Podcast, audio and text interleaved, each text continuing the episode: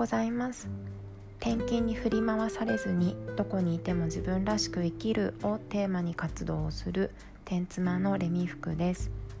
この番組では自分らしく生きるってどういうことなのか私が見聞きしたことや考えたことをお話ししていきます。あなたの自分らしさを見つけるヒントになりますように。今日はちょっと壮大なお話をします。壮大なお話って何かっていうと実はね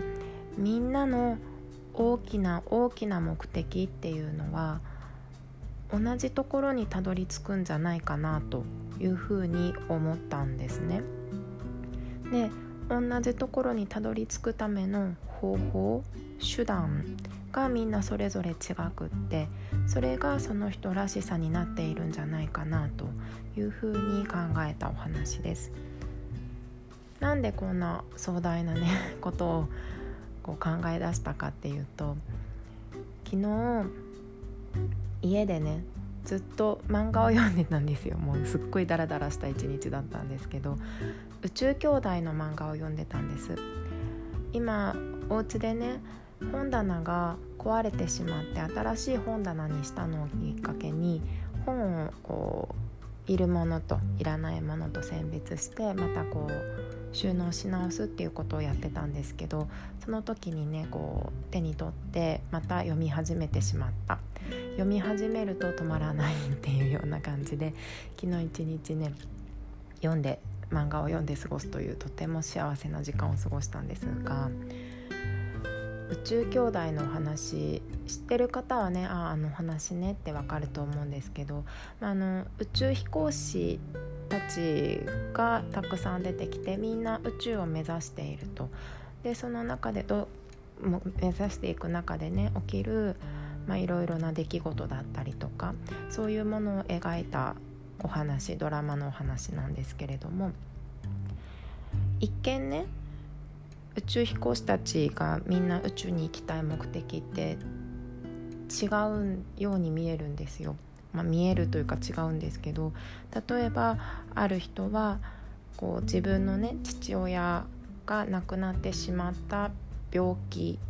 のを治す薬を開発したくってその研究をするために宇宙に行きたいっていう人が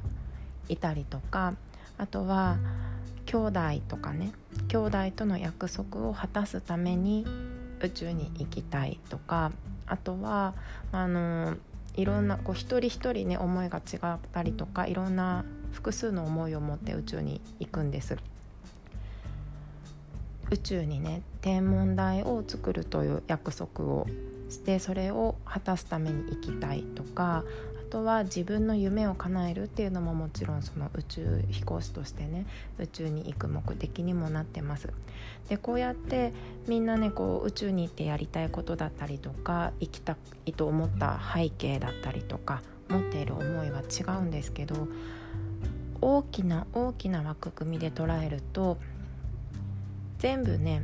自分や誰かを幸せにするためにっていうところにたどり着くなというふうに思ったんですね。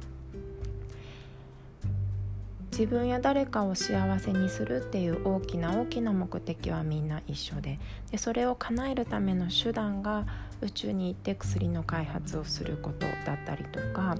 宇宙に行ってこう天文台を設置することだったりとか約束を果たすことだったりとかそこがみんな違うとそれがそれぞれその人のその人らしさになっているんだなというふうに感じたんです。でこれって、まあ、何もね漫画の中のお話とかそんな宇宙規模のお話だけじゃなくってすごく私たちの身近なところでも結局は同じことだよなというふうに思っています。例えばそうですね起業している人個人事業主の方とかとねお話しすると感じることが多いんですけど私がねこうよく行くよく行くというかまあそんな頻繁にではないけれどもとてもお気に入りのハーブティーを調合している人がいるんですねハーブティーを売っている方そこのアトリエにお邪魔して私好みのブレンドを作ってもらいに年に何回か行くんですけどその方がね言ってたんですよ。あの自分がやっていることはまあ自分がね自分の健康を良くしてくれた救ってくれたのがハーブティーだったから同じように悩んでいる何かいろんな症状に悩んでいる人をハーブの力を借りて楽にしてあげたいんだと。人が健康で幸せに生きていけるように私はこの仕事をしている。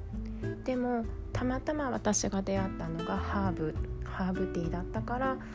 ハーブティーをね売る仕事をしているけれども別に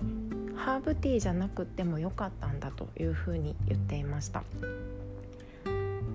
手段がハーブ今やってるね手段がハーブティーをねその人の体調に合わせてブレンドしたりとか効能をこうお伝えしたりとかすることに、まあ、その方が出会ったからそれをやっているだけで、まあ、そこの手段は何でもいいんだよみたいなことを言ってたんですね。でこれと似たようなことを他のやっぱり個人で事業をやっている方も言っていて例えばそうですねえっと整理収納アドバイザーをやっている方がね私は片付けを教えているけれども片付けそのものを教えたいわけでもないし片付けが好きなわけでもないと。お片付けを通してその人が人生に集中するためにこう充実したね人生をこう送っていけるためにこの仕事をやっていると、まあ、それの手段の一つとして片付けを教えているんだというふうに言ってたりとかあのー、いうそうですね。そういうふうに言ってるのを見たりしました。それからファッションアドバイザーファッションアドバイザーっていうのかな。個人のね、えーと、ファッションのアドバイスをするのをお仕事にされている方がメイクやファッションが大好きだから仕事にしているわけではなくってその先にね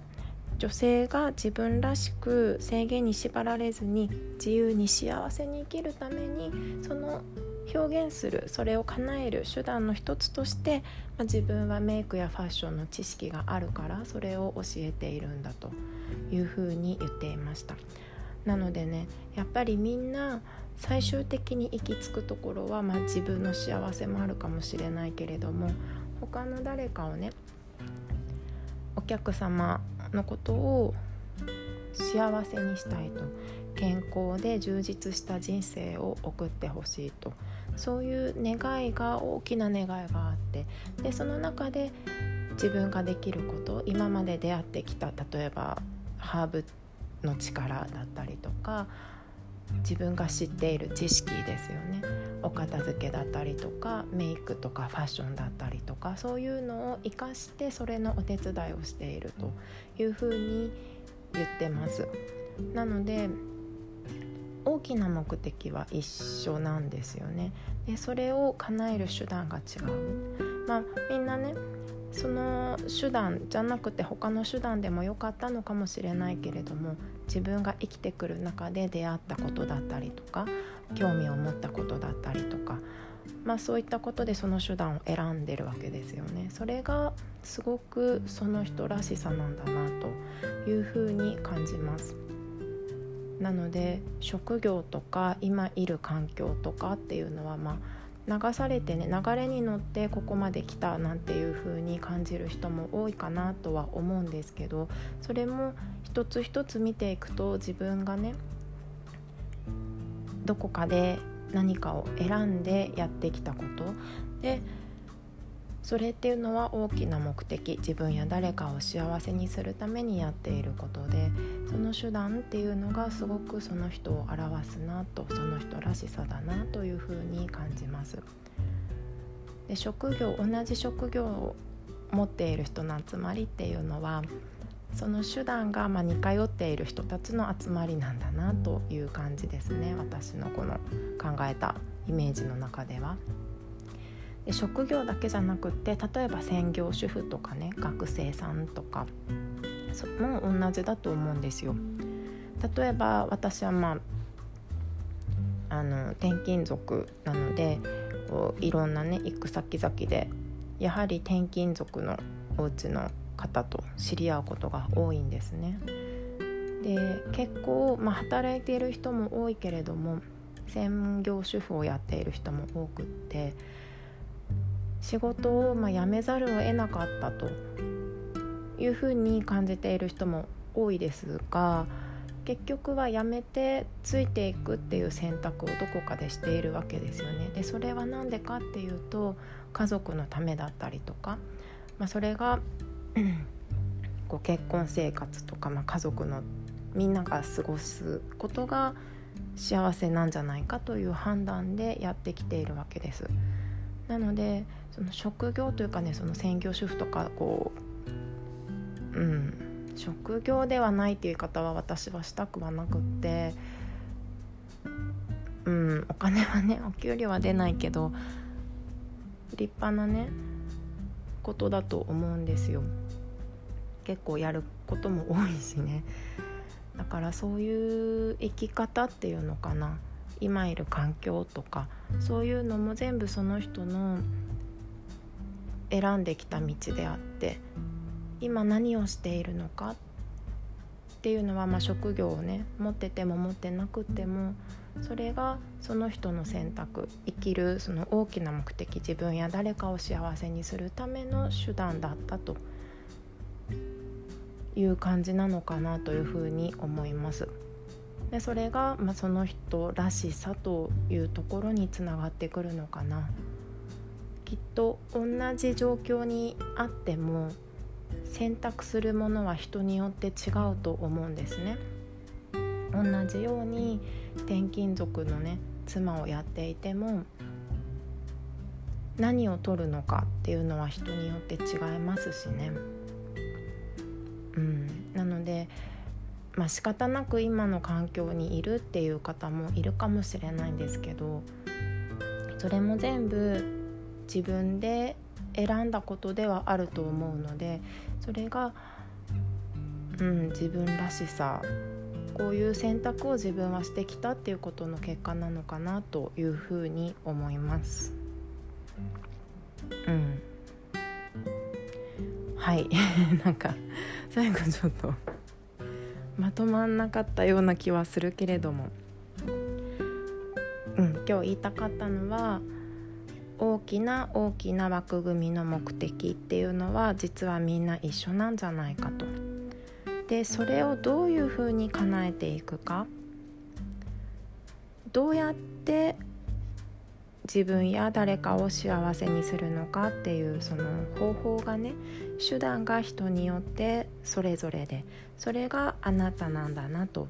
あなたそのものなんだなというふうに思います。はい。今日も聞いていただいてありがとうございます。自分らしくあなたらしく今日も行きましょう。またね。